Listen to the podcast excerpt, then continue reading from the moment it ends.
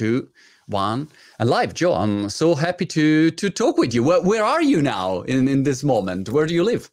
Well, right at this moment, we're we're back uh, back at the origins in Bolton, Bolton in Lancashire, and uh, we don't really live here. We this is sort of a, a destination place where you know we, we, keep lots of things here, but we move around a lot. Uh, we've just come back from uh, Dubai. Um, we are probably going back there again. We, we in fact we spent a few days, two weeks almost in London. Uh, and then at some point during early next year, we'll be off to America.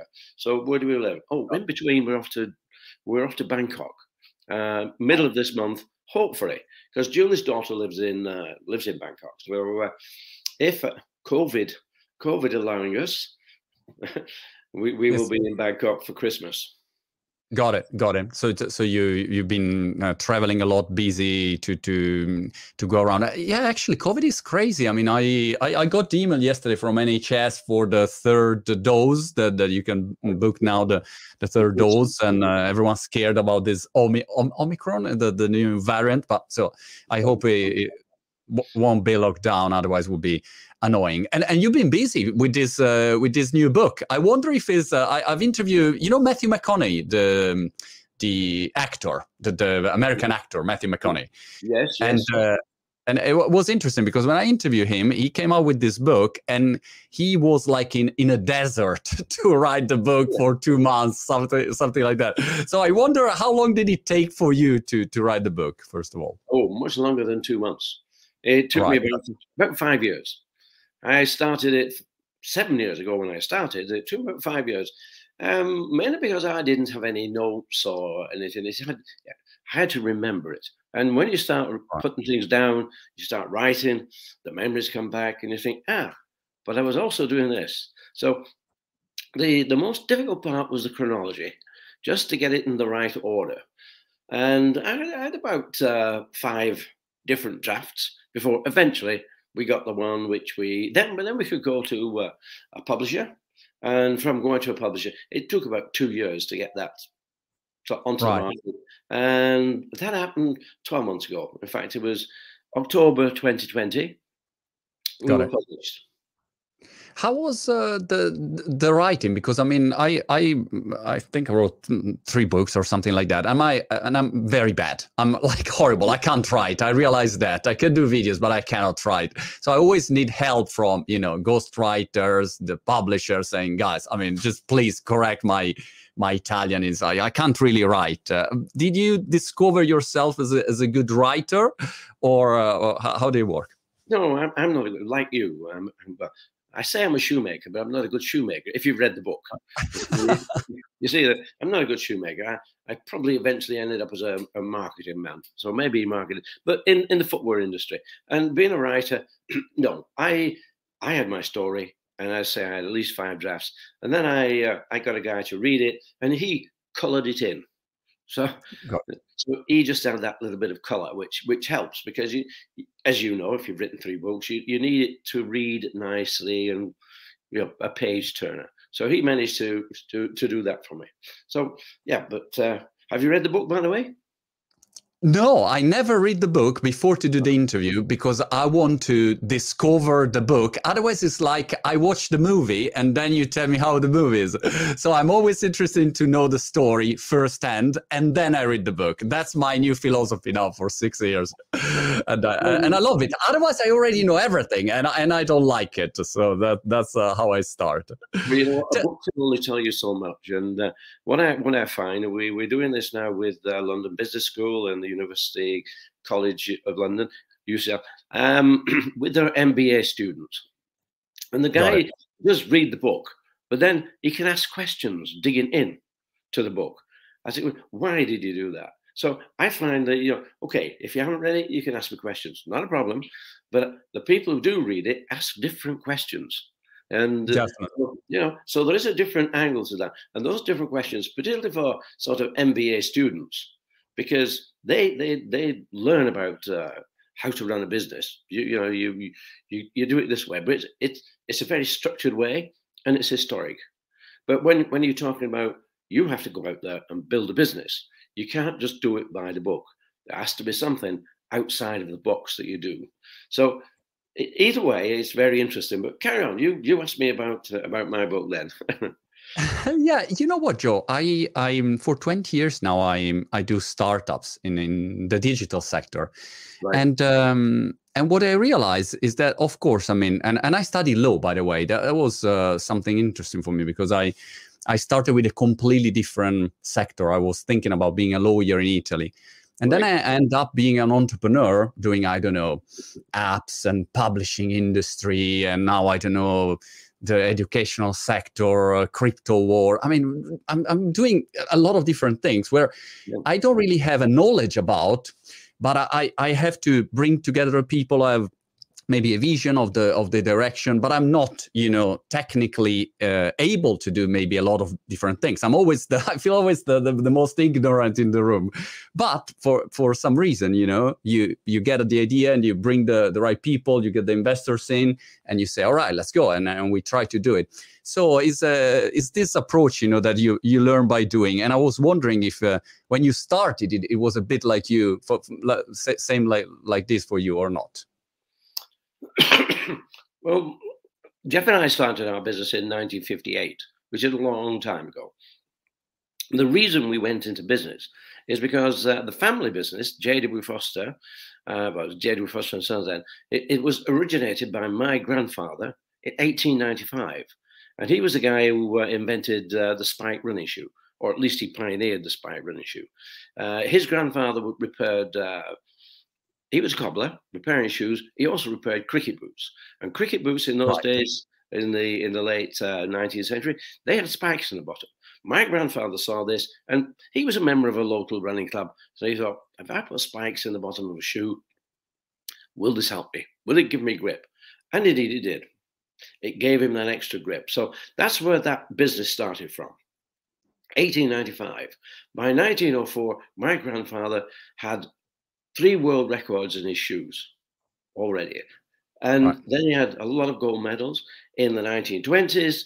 Uh, he made the shoes for the athletes that were immortalized in Chariots of Fire. I don't know if you know the film Chariots of Fire, but uh, that was Eric Liddell, Harold Abrahams, and Lord Burghley. They all won gold medals in the 1920s. And this right. film, Chariots of Fire, it, it, it immortalizes them. So he, my, my grandfather had a really good business. Unfortunately, I mean, in those days, it was pure performance. Nowadays, Reebok, we're, we're fashion companies now. We're on the yep. street, fashion companies. So we, we have changed that quite a lot. But he, he knew how to influence. He died, though, in 1933. I was born in 1935. I was born on his birthday, the 18th of May, 15 months after he died. So there's a bit of coincidence there. My grandmother was totally insistent that I brought my name with him with me. So I right. became Joe Foster. He was Joe. Foster. I became Joe Foster, and this was in 1935. Four years later, we had World War II. So six years of war, and I was ten by the time that was over. The lights come on again, and we all start living again and education. By the time I'm 17, I've done college, and I start to work at J.W. Foster and Sons. They're athletic shoemakers. So that's the business that I'm in. One year later, uh, my brother and myself, Jeff was two years older than me, but we both went to do national service at the same time. Okay. Jeff went to Germany. Jeff went to Germany and he saw Adidas and Puma. And we came back after two years to the J.W. Foster Company and we found a failing company. They were not moving on. My father and uncle, they just didn't get on together. A bit like Adi Dassler and Rudy Dassler. Rudy Dassler left and set up Puma the Foster family kept working. Well, they weren't working together, but they didn't leave, didn't separate. We tried our best to get them to change, get my father to set up a different company, but he wouldn't. So Jeff and I, in 1950, what? we sorry, left. Sorry, Joe, to interrupt you. Well, why do you think that it didn't work? It was just uh, chained to to the old way of making shoes. Why was not working? Oh, the different various reasons. There, there were six years between them. There were quite a bit different in age. Um, why, and even to this day, I don't know why, but they, they just didn't get on together. And, right. uh, you know, what caused the rift, I don't know. And while, whilst my grandmother was alive, she could keep them together. But as, right. when she died, that was it. They, they just didn't speak to each other. And, you know, I, I don't know. They'd gone through two world wars. You know, they'd gone through uh, World War One and World War Two. Maybe, maybe they'd lost that uh, uh, the energy, the feel that you know we, have managed to get ourselves through two world wars. What we're just living our time out now and just making the same shoes we had made forever. because when Jeff and I came back from doing national service, we the company was still making the same shoes we were making in the 1930s, 1940s, and here we are in 1950s, still making the same shoes. And Adidas across the water there and Puma, they changed they changed the game, and uh, and our uh, father and uncle, they, they didn't even see it. They, they were just... what, what, what, what did Adidas and Puma change? What, what was the, the key change that you think they did in that moment? I think Adidas and Puma, they, they came out, they saw what was uh, on offer, and I'm pretty sure that Adidas bought a number of Foster shoes and looked at them and played with them. Um, and thought, well, we, we, we can make these a little lighter, a little different, because the Foster shoes really they were they were sort of the I think they called themselves the world's largest uh, athletic shoe, hand sewn, hand sewn athletic shoe manufacturer. Hand sewn is fine, but it, you can only produce one person can only produce two or three pairs a day. Hand sewn. Right. You know, so what they had to do was to look at how to do this with machinery and use different techniques to make a shoe as light and as supple as a hand sewn shoe but they had to use machinery. So they started, they changed that. Plus, they, uh, it's like, you know, you know like uh, Ford making his cars. You can have any color, but it's black, providing it's yeah. black, nobody got it. And that, that was a bit the same in the sports shoes. They, they were black with a lizard skin uh, support, and those shoes hardly ever changed. Only when Adidas brought in some red shoes, some white shoes, that, that's the only thing that Foster's picked up on. And they, they did change a bit of color, but they mm-hmm. didn't move the company forward. So the company was actually losing out to the likes of Adidas and Puma. Okay, so you, you come back, you see the situation, failing company, and, and, and what uh, you and your brother decided to do. Uh, by the way, Joe, in that moment, what kind of education you, you had apart from the the, the um, like experience? Uh, I, I, imagine in uh, um, hands-on but did you have some sort of formal education did you study for oh yeah we had formal education and i went to college i went i studied engineering okay so i did two years in engineering um, which was very helpful um, but really it, it makes you think a bit more than just sort of uh, a normal sort of uh, primary and secondary sort of education where you learn a bit of the academics but beyond that you don't really yeah. learn much practical so, uh, and uh, I, I'd probably, well, I was probably sort of questioning what was going on at Foster's. You know, even during my one year there before going to national services, you know, what, what are we doing? Uh, but nobody wanted to listen. And certainly when we came back, they just didn't want to listen. Okay. And what did you do then? Well, Jeff and I, you know, we, we what we knew, we knew because we were on the uh, on the factory floor, so we knew how to make running shoes. So we we went to college to learn a lot more about footwear, and uh, you know, being being in sports footwear, you're actually your business in is, is a sports trade, but you're learning your uh, your skills are learned in the shoe trade. So we were in the footwear industry and also in the sports industry. So it was a matter of going. We went to college. Fortunately, we had a college something like 15 miles away from where the factory was, and from Bolton up in Rossendale. And uh, the big advantage that we got from that is that we made a lot of friends. We got a lot of information. How do you make a last? How do you make a pattern? Where, where, are the materials available? What sort of machinery can you get? So we learned a lot more, and we learned that uh, more than we learned how to make shoes because what we needed to do was really find out access, access the uh, the industry. And so it took us about three years. We tried so much to get uh, the family to, to, see what we wanted, but they wouldn't. And so three years later, we had set up a very small factory six miles away. Okay. In the next town, and uh, and it was on that that Friday night that I told my father we're leaving because you know this won't work. And they, you know, my father kept on saying, "Look, when your uncle Bill has gone and I have gone, this factory, you can do what you want. It's going to be okay. yours. And I say, well, number one, Dad, you know, we don't want you to go. That's not the plan. The plan isn't for you to go.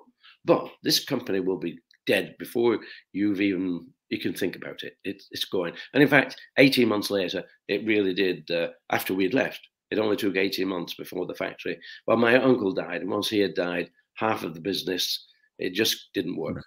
So my father just uh, just decided to pack it in, and that was it. End of story. So, so you you were right in in in in, in that moment. But um, how, how, was setting up your your own uh, company? I mean, because you, if you study on um, um, as an engineer, yeah. did, did you already have some entrepreneurial instinct? Uh, because one thing is doing shoes, another thing is doing a business. So uh, how did you find yourself in that situation? Well, we were young. We were indestructible. Yeah, what right. can go wrong? What can go wrong? Nothing. and and so um, you know, I think I think if you know too much, you don't do it. You get too scared because you know this yeah. this can go wrong, that can go wrong. With us, we were young. We just done national service, and uh, here we were now, opportunity. Why not? I'm 23, Jeff was 25. Let's do it. And we did. We just set off there and we, we knew how to, where to buy the machinery from. We got it very cheap. We could set it up. I knew enough about uh, electricity to uh, to make sure that the machines would work. And so everything we did. And you know, there was a little bit of excitement about uh, progress because nothing worse than being in a business JW Foster's, where you're very frustrated. You yeah. you can't do anything. It's annoying. So just to get away from that was something that okay, this was it. This is the beginning, and uh, those first few steps, fine. You know, we uh, we were great. Okay, we we bumped into a few problems. You know, we we set up our company as Mercury Sports Footwear. That was our original name, okay. and as you know, that's not Reebok. yeah. And so, yeah, and that, that came that came 18 months after our start, because we were doing nicely. We we had nice business. We were advertising. We were getting uh, orders, and uh, our accountant, our accountant said, "You're doing very well, uh, but you, are going to have to register your name." And uh, and I'm looking at him and saying, "Why? What, what's all that about?" Well, he said there's Mercury. If somebody else thinks that that's a nice name and uh, they like the way that product's going, they start making Mercury shoes as well. You, you're going to have a problem because you, you're going to need to tell them that, oh, whoa, that's my name. But unless you've got it registered, you, you're going to be fighting a court case. Okay, so what do we do? Well, you register your name. How? Well, you go and see this guy. He was a patent agent. Patent agents do all sorts of things for you. And uh, so we asked him to register Mercury. And uh, he came back about three, four days later and said, Sorry, guys, um, it's already pre registered. Lotus and Delta, which was part of British Shoe Corporation, they had it registered. Oh. oh. He said that you, you, can buy it off them, they'll sell it to you for a thousand pounds. And uh, we just set up a factory for 250 pounds. We didn't have a thousand pounds. It was like impossible. And I, I went to Manchester to see the guy. I said, Look, no, we, no chance. We can't. We don't have a thousand pounds. So he said, okay, well, you'll have to change your name. And he said, and we'll have to test those with the register. And he said, so bring me 10 names. Um, 10 names? Look, you know, this has got to be our business. We've got to be in love with this. It's, it's got to be our passion. 10 names.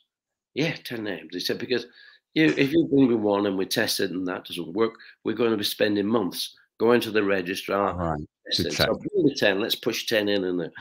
Okay, so we go back and we sit down around the table. You know, don't know if you've done this, thinking of different names. Cougar. Oh, that's a good name, Cougar. Yeah, good, good, good name. Falcon. Another good name, Falcon. Fine. Let me take you back. I'm going to take you back now to 1943. I'm eight years old. World War II. We're right in the middle of it. Just like COVID, we couldn't travel. You know, the right. seaside holidays, they were out. No, you, everything was stay at home. And so we had these event, local events in Bolton. And I won a 60 yard race. In those days, everything was in yards, not meters. We'll say a 60 meter race for the sake of That's a good point. And uh, I won that, right? Fantastic. I had a bit of an advantage because I had spike running shoes. And spike running shoes in 1943 were a bit special. Not many people in Bolton had a pair of spike running shoes. So maybe I had a bit of an advantage, but forget that. I won the race. And I go up to collect my prize. Okay, so what do I get? I get a dictionary. Right. And I'm eight years old, and I'm saying to the guy, Where's the football? You know, I can't kick a dictionary. I suppose you can kick a dictionary around, but uh, doesn't doesn't behave like a ball. So I've got a dictionary, and that's a uh, you know it's an American dictionary as well, a Webster's American dictionary, and the American spellings are somewhat different than the English spellings on certain words. So it probably would have been a bit uh, a bit useless to me. I'd have sort of been taking that to school. Fortunately, in those days, we, we didn't have school. We had a few lessons in a few different places. But now, fast forward, 1960, we're thinking of names. Okay. I have my dictionary there, it's sat behind me, and I like the letter Still the same. I mean, still the same dictionary that you won. It's, it's still the same. Absolutely. Same dictionary. Right. Everyone is sat there. And uh, um, I like that, the letter R. So I get my dictionary and I open the dictionary to R. Then I start thumbing through and it's not long before I come to R, E, E, B, or K. Reebok. What's that? And it's a small South African gazelle. A gazelle. Wow. We're a running company. Gazelle. Fantastic. Reebok. Top of the list. So all the 10 names that we got. I went back to my patent agent with Reebok at the top. And I said to the guy, look, I said, I don't care about these others. This is the one we want, Reebok. And the patent agent said, well, it's it's up to the register. If it's uh, if it's not registered, fine. I said, you know, we we got to be in love with it. You know, it's got to be our, our, our passion. Hey, it, took him about three or four days, and he came back. He said, "Well, the only one that came clear was Reebok. It's the only one. The others had some sort of problems. He could have probably mm, registered one or two of them, but Reebok completely clear. Apart from one, the registrar has one caveat on that, and that is that if somebody starts making shoes out of Reebok skin, you can't stop them. These would be right. And uh, Jeff and I, we looked at each other and I said, no, that's never going to happen. No, forget that. So we registered Reebok. and that's uh, Crazy but, story. And, and sorry, Joe. And what about the logo? Did you register also the logo when you trademark the the, the name, or was um, after the trademark? Well, when we were Mercury, we had the uh, the winged messenger. The winged messenger Mercury. He was our logo. But let me finish talking about the uh, the name, because yeah. the registrar said we're going to have to put you in part B of the register because of the fact that somebody could make shoes out of Reebok skin. Right. Twenty years later, he came back to us and said, We've moved you to the A section. Why? He said, Well, everybody now knows that Reebok is a shoe, and the animal is certainly secondary to you being a shoe. So you, we, they moved us up. Fantastic. Now, you would need to you would need to see some of the stuff that we've produced. Uh, we, have, we have a nice big book which shows the progression towards uh, to, uh, to, towards our logo. And uh, because Reebok's the name, fine. And so many people saying, well, you know, you need a deer or an antelope, or a gazelle. Why, why is that not your your logo? A bit like Puma, you know, they have the animal. Um, even Tiger had the face of a tiger. That's Onitsuka now at Asics. And, uh, know, well, uh, didn't really fancy that. I don't, I don't know whether it's because uh, my drawing wasn't very good. So I didn't I didn't make a good drawing of an antelope or a springbok or whatever.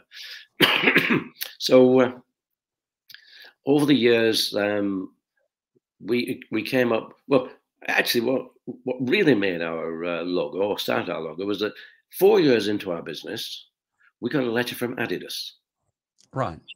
Because our silhouette, our silhouette had two stripes and a T-bar. And they said that two stripes and a T-bar was uh, an infringement on their three stripes. And of course, you receive that letter, you open it, and you think, oh my God, what's this? Mm. And we stood there for about five minutes thinking, what do you do? And we're smiling. Adidas know we're here. No, Adidas know we've arrived. And they, I don't know whether they're worried or not, but certainly they uh, they're feeling uh, enough sort of uh, not some pressure, pressure there, but enough need to to tell us don't do that. Again, only a few minutes, and we that, that, that letter went on the wall. We pinned that up, and it stayed there for ages. But all we did was we changed our silhouette. So we changed it to what we, we see now, which is the vector. You can see it at the back. And uh, that was like an arrow. So now I had an arrow on the side of the shoe. I thought, well, I can I can probably use that. That's the the uh, well, the, the the silhouette you can see on the book. But I thought I'd use the arrow, and if I put two together, we've got the direction, and that's fine. Because I tried putting an R on the shoe, but when you put an R on it, it, it works on. I think it works on the left shoe, but doesn't work on the right shoe.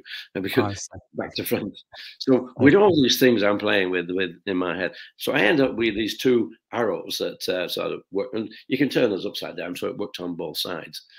Then, uh, then I, am thinking, well, I could maybe uh, make it maybe sort of do something different. So I made it into a circle and put uh, it'd be eight arrows all the way around it, something like that. I think it's eight arrows. So it, it was that, and then I filled in two of the arrows so that they're lit up, and that that still today is our star crest. That is still on the tongue uh, of every every shoe, every classic shoe we make. You know that that's that's there, and uh, so that that became that became our logo. But it, it progressed. It progressed. I think we must have gone through uh, maybe four or five years of progression from different ways of writing the uh, the, the, name, and eventually we end up with uh, Motter Tektura, and that's which has that dropped R for the R for the Reebok. So we ended that's our lettering, and uh, it took some time. Of course, um, we, we, we go up to now, uh, 2005. I had left the company by then when Adidas bought it, and I don't know why, but. Mm when when the all in a company, they seemed as though they, they felt it necessary to change things. You right. know, and, and if you're a marketeer, if you're in marketing, uh, you you recognize you don't change things. You know, if it's if it isn't broken, why fix it? Yeah. So they changed it, and they they came up with a delta, and they changed the lettering, very similar lettering to Adidas, and of course it was disastrous. Yeah, it just did not work. Yeah, you, you lose completely the identity of a brand that you built. Uh, yeah, yeah, exactly. And I think it's five years ago now, about five years ago, they they they took on a new uh, marketing manager, and I think the marketing manager looked at it and said, "Why? Why have you done that? Turn it back." So they, they went straight back to what we had, way, way, way, way, way, way back, and they got the Reebok and the Motter Tektura, and that now is putting life back into the brand again. Yeah. And it's uh, the, the the logo is back and the brand is back. Uh, Joe, go back one second uh, when you when you started. Uh, did you immediately think about like building a like a global company, or you were focused on let's say local market? Let's try to be good here. What was the the uh, initial vision? Well, initially it was uh, we ha- we have to get away from JW Foster's because this company is going down. So we have yeah. to find ourselves a living. We have to say, what are we going to do for the rest of our lives? So it's step at a time. We set up a company. Fine, that's going well. well that's okay. And then you get the next step where you know well how can we uh, improve our business you know should we move in we started with cycle shoes then we moved to athletic shoes and uh, it, it is a question of saying well you know, we we have a, we have a nice company, but if you don't progress forward, you, we, we'd be like Foster's. We would stop. We would uh, plateau and probably fail. So it was always a matter of uh, well, what's next? Work, work. How can we improve our business? And Jeff loved to work in the factory. He loved it, absolutely loved it. And so he would say to me, Joe, Joe, I'll look after the factory you do everything else. so, so, and everything else meant that there was, a lot of stuff that needed doing, and uh, but we never had we never had a crossword. You know, where my father and uncle they were always fighting. Jeff and I never did. He looked after the factory. I looked after everything else, and I'm sure I did a lot of things bad.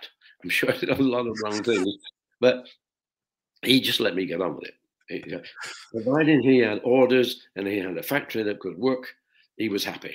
So, uh, oh yeah, so I did everything else. It meant, you know, I was doing a lot of things, which, you know, I I decided that I would try and increase our sales by going on the road in a car, being a a rep, and we're calling on sports shops. Because those days, every town had about three small sports shops, usually usually run by uh, an ex-footballer or right. somebody who had, who had made the name in sport. So uh, I would go around and I'm taking my product here. This is Reebok, and you know most of them would look at me and say, "Who? Reebok, right? What do you do?" Oh, show them the shoes. Oh, nice shoes, yeah, nice shoes. And then they'd sort of say, "Look, I've got Adidas, and uh, I've got Dunlop. Why do I need Reebok?" That was the question. Why do we need Reebok? And that that struck me as saying, "Why am I doing what I'm doing?"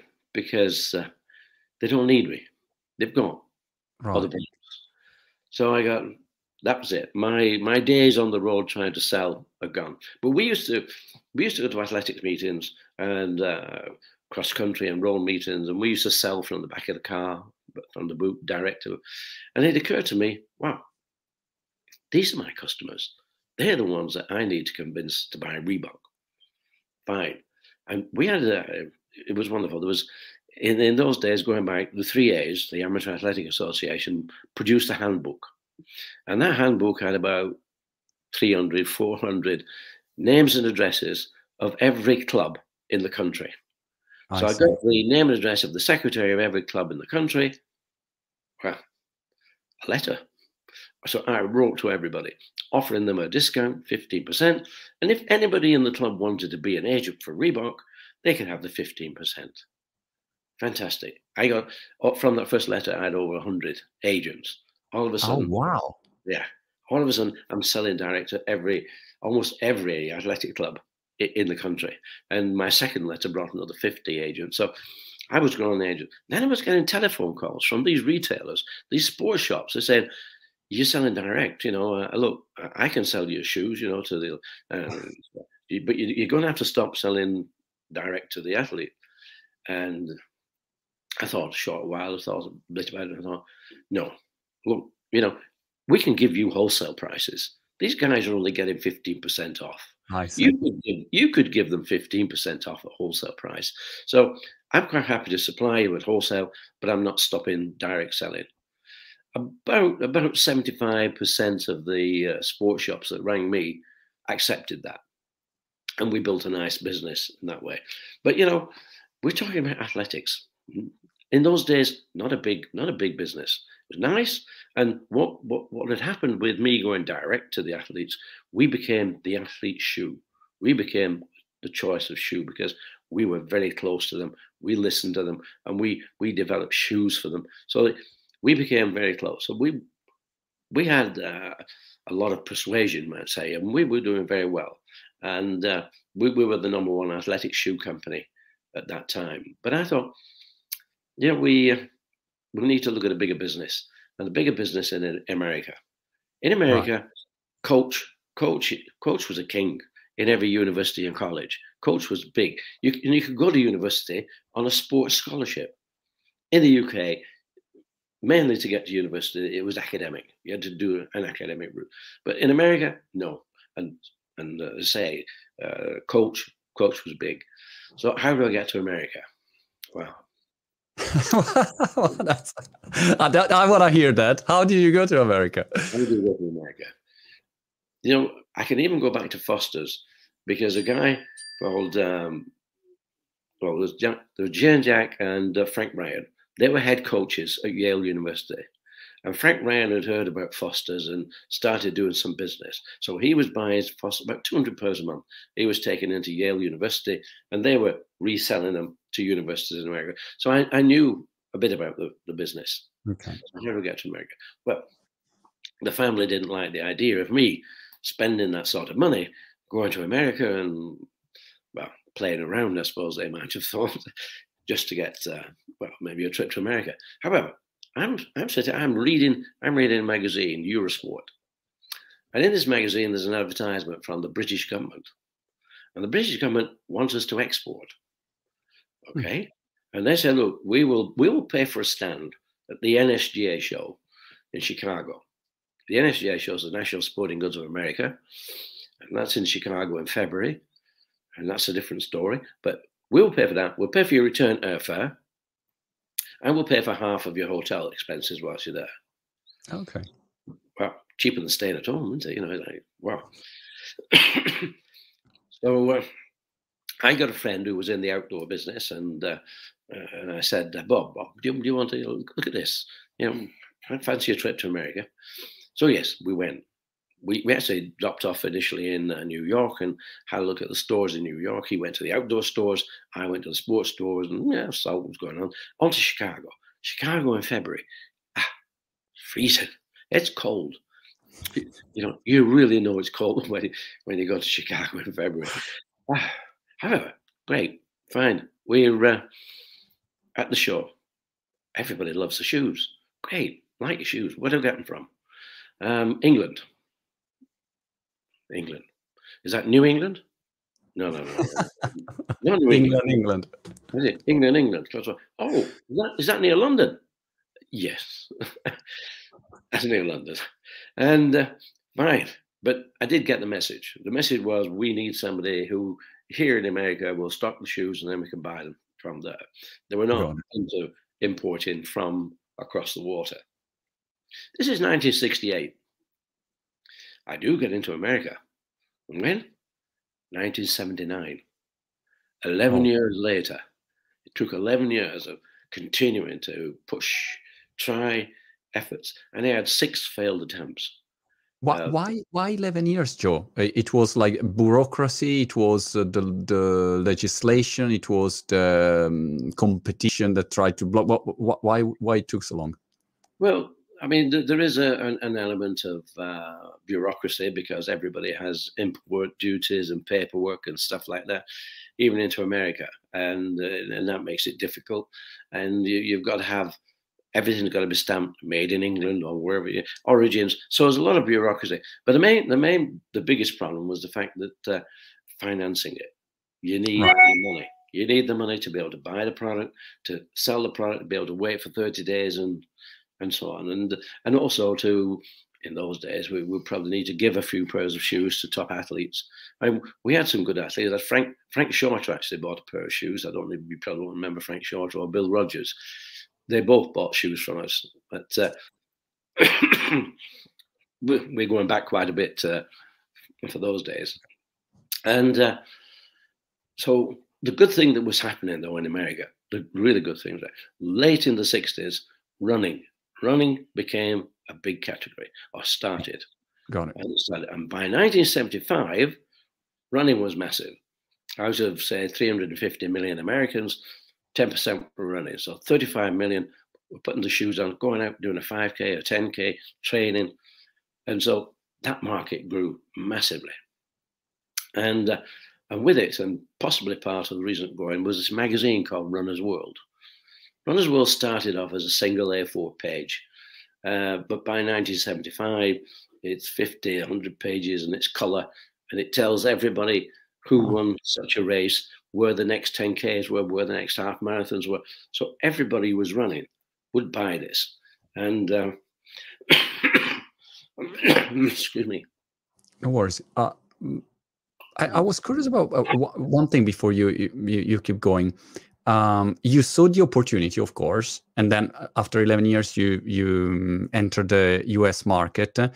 I was wondering what uh, Adidas uh, what was doing in the meantime, because I I think also they saw the opportunity, for instance, the running world or something like that, uh, or they didn't see, and and and you were just alone, and and and you could move alone in in the in the space. Well, it is funny, really, but I think they had quite an advantage and whilst I'm trying, they had at least six operating distributors in different regions. They had six different uh, people. Uh, um, in fact, one of them, one of them during my time, he'd been he'd been pushed out by Adidas and um, Clifford Severn. We uh, he also tried, but we failed. Uh, I think it's a question of how much support you could give. You know, because at that time Adidas was much bigger. And I say they had an advantage because Adidas were in the uh, they were in the American zone of Germany. And So you, you got a lot of Americans there. And the Americans love the sport. So they wanted to buy sports shoes. And Adidas were there to, to do it. They, they were making sports shoes for them. And of course, these Americans, once they'd done the, the national service, they went back to America and they were taking these shoes with them. So, in a way, Adidas had a bit of an advantage because uh, the, the, Americans doing it. But uh, they were a much bigger company as well. Even by the time Jeff and I had started, Adidas had taken the football or soccer market that some people want to go. They'd taken the football market in the UK. For us to get into that would have been too expensive. We we didn't have the cash to buy our way in, which you, you needed to do. It's uh, getting in there was a very expensive thing. So uh, Adidas were already in America, and they were doing reasonably well. So we, we, we, we weren't looking at Adidas or Nike or anybody. We were looking at that, that white space. Right. We needed we needed somewhere to uh, take our brand, and uh, as I say, uh, 30, 35 million Americans were probably running, and but this this magazine, uh, the guy who uh, the publisher, he uh, he decided he could tell everybody which was the number one shoe because oh. he, he'd grown so big with this. And so uh, he came up with this is the number one shoe. And I think it was a Nike. I don't know if it was a Tailwind, something like that. This is the number one shoe. Well, if you've got 35 million Americans running, 10% wanted that shoe. Three, three and a half million wanted to get that shoe. But uh, we're, we're talking about Nike now, and Nike, Phil Knight was importing his shoes from Japan. To get them to turn up the wick to produce those, the demand the demand was incredible. Um, and of course, by the time he managed to get the production coming in, uh, Bob Anderson, who was the uh, publisher of uh, Runner's World, he decided that, oh, we've had 12 months now, we'll have another shoe as number one. Oh, I see. Ah. so you can imagine what, what the retail trade were thinking. You know, they were just getting the shoes in, and all of a sudden, they come up with another number one. So that didn't last long because I'm sure the retail trade said, look, you're just killing our business because you know, the shoes that are coming in now we don't want. We want the new one, which you're not going to get for 12 months. Oh. So he changed it to star ratings. so instead of so this is the number one shoe, he changed it to five star, four star, three star, two star. And and was it your an, an independent like reviews? He tried to do an independent reviews uh, was like uh, um, a good journalist or good, uh, I mean, expert giving a, review, or it was like there was a bit of pressure there. Well, they seem to put together a bit of a team that would test shoes, some different machinery and whatever. and uh, and, and they came up with whatever they thought was five stars. Mm-hmm. The thing is that um, we we were well aware of the business. You know, we we knew where we were going on this. We weren't just making shoes. We we were into the business, and I knew I knew we could make a five star shoe. Making a number one, mm, that's a bit too risky, a bit too chancy. But I knew we could make a five star shoe. and in 1978, we tested out our five star shoe, Aztec in fact, we, we produced the gold range, and the gold range was a trainer, Aztec. It was a racing shoe, a road racing shoe, Midas, and a track spike, Inca. So this was our gold range, and we did very well at the Commonwealth Games in Edmonton. We got a load, a shed load of gold medals and whatever. So uh, we had this shoe, and so we're talking about now February 1979. I go back to the NSGA show, and I'm showing off what I say is going to be our five star shoe. And uh, Kmart came along. Kmart, a big, uh, a big retailer in America, all the way across America, and they wanted twenty five thousand pairs. Oh. Oh, yeah, exactly. That was my comment as well. Oh. Um, yeah. I mean, that, that's a, it's a happy problem. Let's say that, Joe. Well, it, yeah, it is uh, because that would have been six months' work for our small factory in the UK. However, we knew, I knew, if we got a five star rating, the demand would just be beyond us. So I had a friend at Bata. Don't know if you've heard of Bata. They they shoemakers to the world. They were the biggest shoemakers in the world at that time, but they made regular street shoes. And a friend of mine had gone to their, uh, working for them, and he was producing the sports range. So he said, Look, we'll help you. You know, we, we can do that. It's fine. And in fact, they actually did produce the first 20,000 pairs of shoes that we sent to America. Uh, but then came out and said, But uh, we need a better price. Mm. Mm. Uh, that means going to South Korea. It means certainly going to Asia. Uh, right. Again, again, I'd already made contacts with people in Asia because I knew that the shoe, the shoe market was going there. It had been going there for at least 10, 15 years, slowly moving over to the east. And they can make the same shoe, they can make my shoe at less than half the price I could make it. Wow. Which is a lot. So I knew we had to do that. But I, I'd already got contact with the agents in the UK for a, a big factory in, in Korea. So uh, we got the angles covered at Kmart. Yeah, Kmart, 25,000 pairs. And then along came a guy called Paul Fireman. And Paul Fireman, he was running an operation, Boston Camping, which uh, this old tents, fishing rods, you name it. And uh, I like Paul. We could get on right from the beginning, but I could tell he was a bit fed up of the outdoor business that he was in. They'd probably been doing this for about 10 years, just selling the same things tents, fishing rods, you name it, ground sheets. And uh, he wanted to change. And he said, Joe, I'd love to be your agent. Okay, Paul, what, what do you need? I need a five star shoe. Come and have a look at our Aztec. This is going to be a five star shoe. Yeah, but he said, but you know, it's uh, going to be is one thing. You know, we need it to be a five star. And the shoe issue didn't come out until August. We're now in February, and the shoe issue came out in August.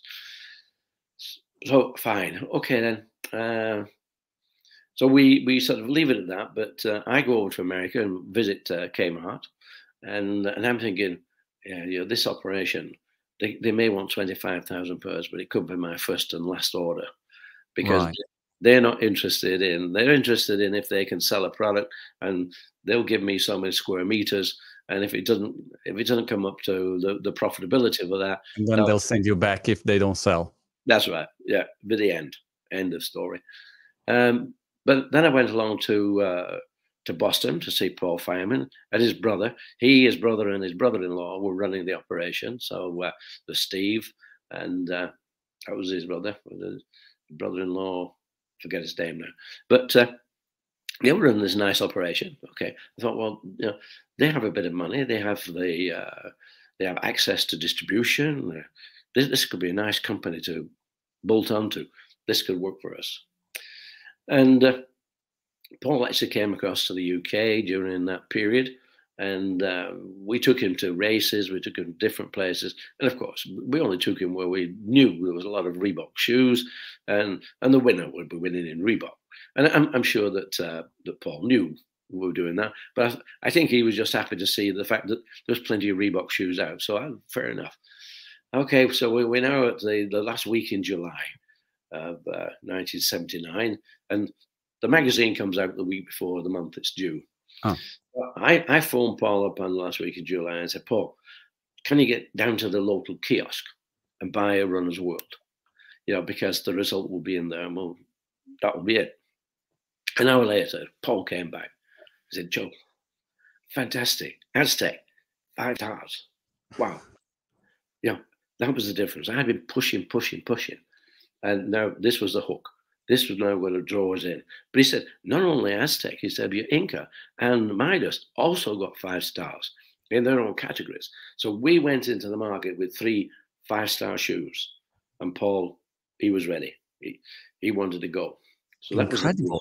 Was incredible. But uh, uh, uh, Joe, first I was thinking while, while you were telling this story, you, you have to turn this this book in a movie, of course, because I mean there are so there are so many things, and I, am looking for you know what's next, what's next. But we still have ten minutes, and uh, I have so many things to ask you. We, we, next time we have to talk for seven hours only to to oh. to complete a, a first week. But um, incredible the power of the of a magazine like like Runner's World in those days. I mean, uh, absolutely, yeah, incredible. absolutely powerful. But you know, the Americans love that sort of thing.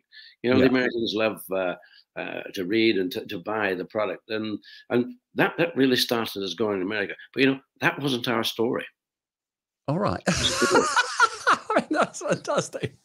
So, so uh, what what do you think? I mean, that was a, a pivotal moment anyway, because I mean, you you you started there in US, and what was um, if you think about? I mean, uh, there is no one moment, but uh, if you think about a moment in time that you thought, okay, now everything is changing. Now we are going on a different level. When was it?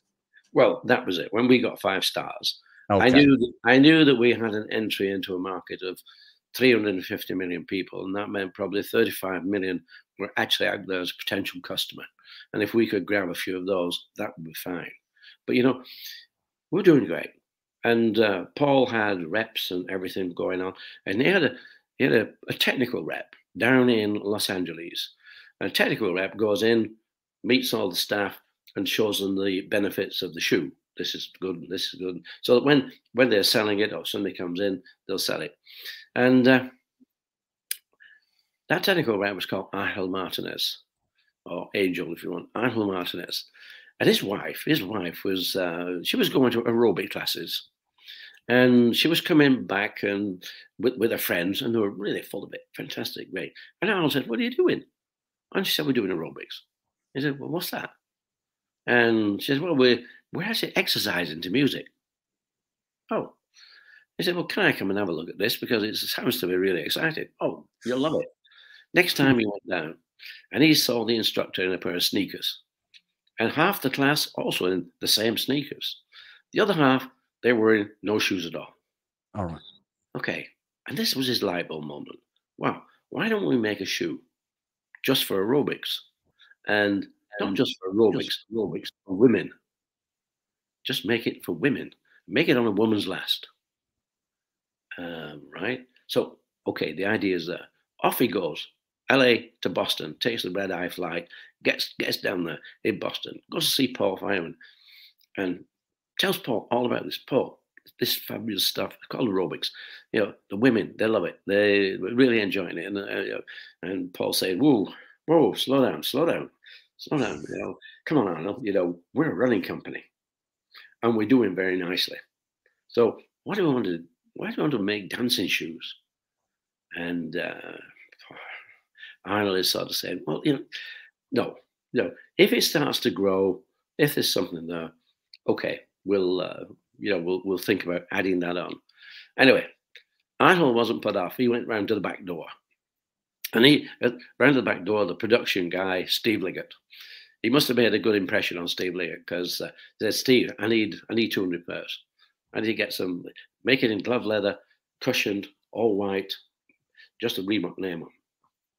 Okay, he got his shoes and he took them back down to LA, and. Uh, gave them out to the instructors. Was a few of the leading uh, uh, girls who were doing this aerobics, and that was it. That, was the that was the the whole thing just exploded because the girls not only did they love the shoes for aerobics, they just went to work in them. They went everywhere in the in the Reebok. The problem is they were made out of glove leather, and out of glove leather they they, they fell apart after about a month. Right. Right. Now, the fact is, the girls loved them so much that they just went out and bought another pair. Had that been in any other country, I think Reebok would have been dead because yeah, everybody was sending those back. We did actually, uh, well, the first thing they, because when I heard about what, what they were doing, I said, well, you don't make them out of glove leather. Glove leather is just like a piece of paper. In fact, it's 0.8 of a millimeter thick. So you can imagine 0.8 of a millimeter, and then you've got to start taking the surface off so the glue will go in. So you're ending up with half a millimeter. No. So what did they do? Oh, they lined it with nylon. Fine. Mm. You line it with nylon. Now it's stopped breathing because leather breathes, and that's. So what do we do? Oh, they punch a lot of holes in it, so they now start breathing again. So the lesson, the lesson for me was, yes, I'm a shoemaker. I know you can't make out of glove leather, but the the big lesson is that marketing is so much more important than the product, and the marketing that was it. And Jane Fonda went out and bought a pair of, of our of Reebok to use in her videos, and and oh, wow. Sigourney Weaver she wore them at the Emmys, collecting her Emmys, and so it went on. Uh, it, it's no Sigourney Weaver was in the Aliens film, wasn't it? Aliens, yeah, yeah, Aliens. It's incredible, Joe, uh, how. Um, uh, I mean, I, am born in, in, in, 1972. Okay, so I right. I don't know uh, before. I don't. I can't remember. But uh, if I think about you know the 70s when I was uh, really little and the 80s, um, yeah, it, you had the shoes, you know, to go to school and you had the shoes to do the sport. You you didn't use. You, I couldn't go with the sport shoes at school. Otherwise, the teacher would say, "Hey, what were you doing?" It was like mm. uh, in Italy, at least, it was like that. So, sport shoes were, you know, for for doing that activity, and that's it. Right. And then the something happened, and, and maybe the aerobic. Uh, moment was one of those moments that people just started to use sh- sport shoes and now sport shoes you know you use it in any kind of situation they are super cool. Yeah. We're, we're a fashion company now. But you know yeah. when when we were when when we just started with the aerobic shoes in uh, in california in los angeles we're a nine million dollar company. And not bad but the year later we were a 30 million dollar company. And a year after that we were a 90 million dollar company then $300 million company, then $900 million company. so within four, just over four years, we've gone from 9 million to 900 million. Incredible. the, the, the growth was absolutely fantastic. And yeah, we, we became a woman's company because we were only small to begin with, small running company, and only runners knew us.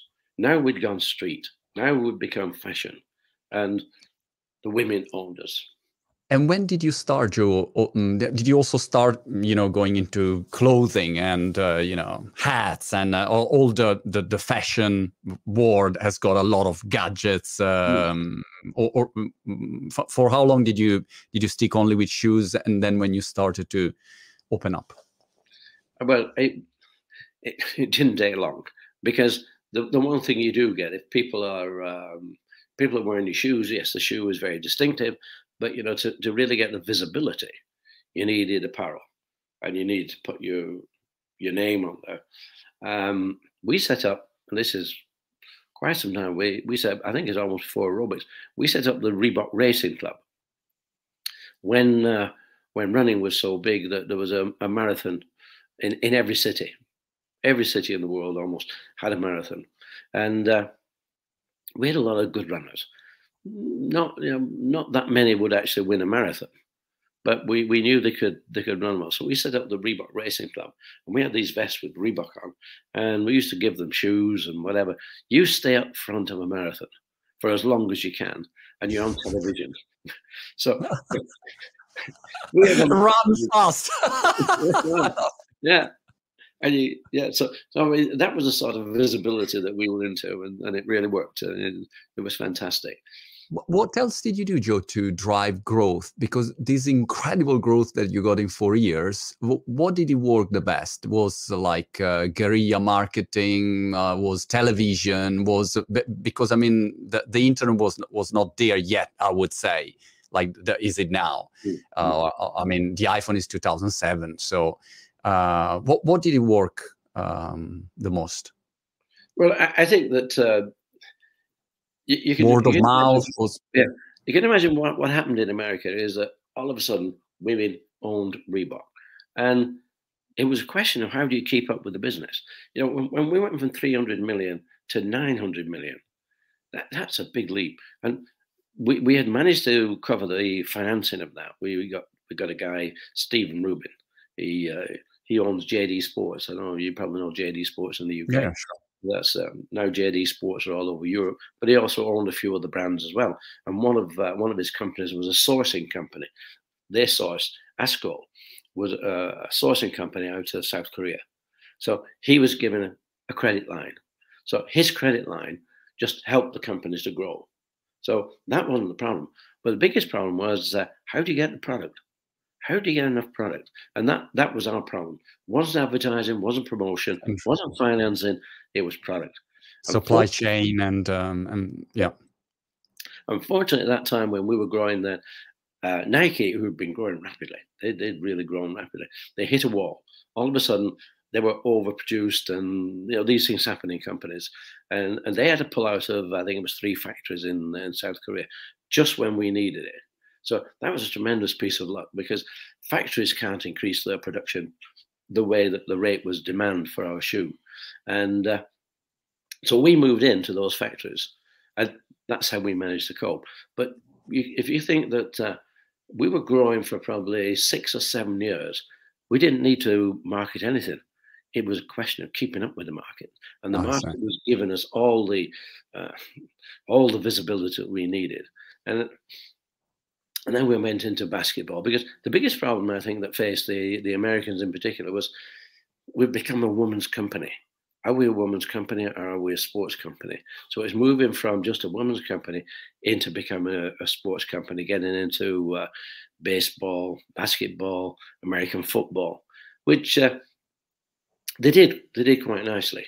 They, they did indeed. But uh, I don't think they went in depth. In fact, uh, Paul Fireman, who, who actually sold the, the brand to Adidas in the end, uh, he, he admitted not taking enough notice of soccer or football. Awesome.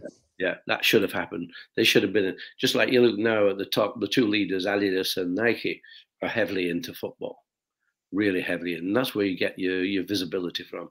Because the, the, we've all gone fashion. We're all very much fashion, but you know you've got to say, well, what drives the fashion? Are you a couture business? You know, what is it? Design. Well, for the uh, sports brands, it's performance.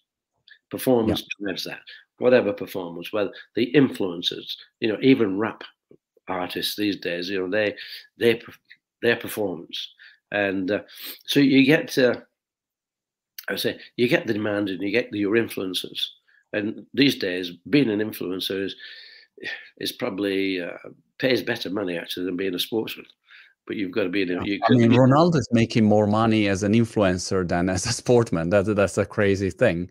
But yeah. so in those days, you didn't need to sign these huge contracts with like celebrities or, or like, you know, the Michael Jordan deal uh, or this kind of things.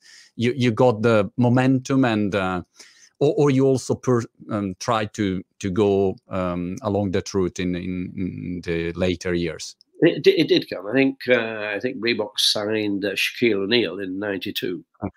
but I, I, I, retired in 1989. Yeah, you know, it's uh, I was uh, well, you know, we were we were a four million dollar com- four billion dollar company by then, and I was just going around the world. I, I had put on all the global distribution, so I'd worked and developed all the global distribution, and so my job was going around the world you know, I was flying into whatever airport it was, being picked up by a limousine, going to the best Italian town, and we were dining at the best restaurants. But I'm thinking, yeah, you know, it's like this is not for me.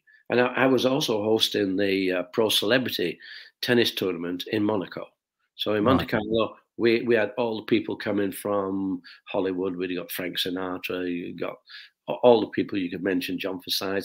There were there were so many coming in and then we had the top tennis players, which was great because it was a, was a fantastic uh, period of, of, my life. But I'm thinking, you know, this is not uh, this is not really the challenge.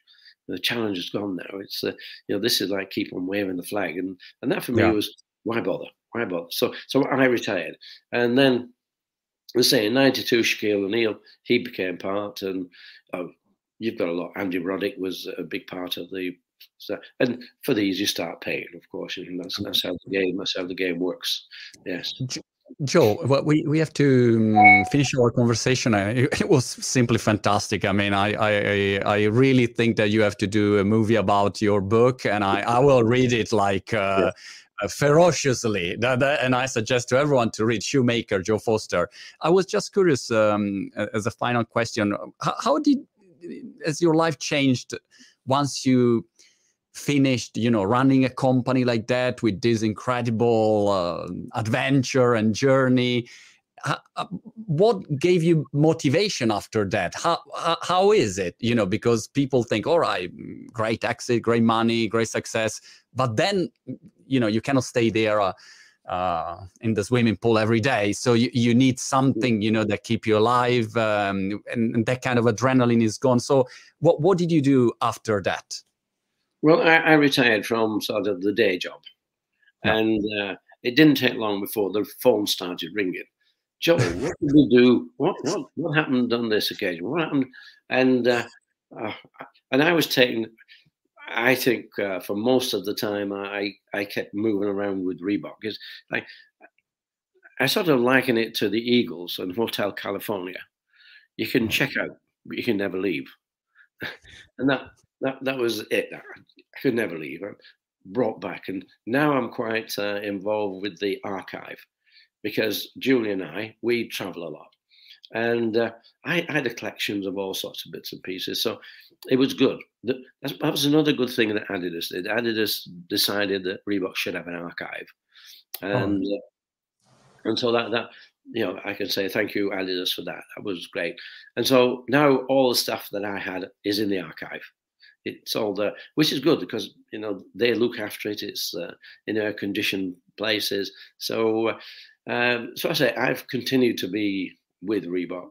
And now, of course, now they've just sold, Adidas have sold this now to ABG, Authentic Brands Group, and Shaquille O'Neal, Shaq owns 15% of that. And he's been he's been the biggest man pushing this. He's a big man. He's seven foot and he's incredible. But, but he's been pushing it. But Shaq loves the brand, and, and I think I think now we're going to see a big big leap in Reebok. It's yeah. going to be fantastic because he loves it. And, you know, the brand is a brand to love. And uh, it's a good brand, and every, everybody seems to like it. I talk to a lot of people, and I say, mm, "Yeah, I remember when I had my first pumps. They were, yeah, I used to pump them up. Great, fantastic." And that, so a lot of people are waiting for this uh, to happen again, and it will. And so I am going to be busy on that. Plus, now we're trying to get Shoemaker to become a uh, bestseller in America. So Fantastic. that's the journey. It will. It, it, will be. I. I. I'm sure about it, uh, Joe. I, and I was a table, a professional table tennis player when I was young, and I was using Reebok. When I started, I remember I had my Reebok, because I think you did some volleyball Reebok or something like that. So it was very good for table tennis, and I was using Reebok. Fantastic. Joe, thank you so much. It was really, really a pleasure, really a pleasure and an honor. Uh, Shoemaker, Joe Foster. Uh, I, I, will definitely read it, and I kindly, I really recommend it. Thank you so much, Joe. I'll see you soon. It's been a pleasure. Thank you, Audrey.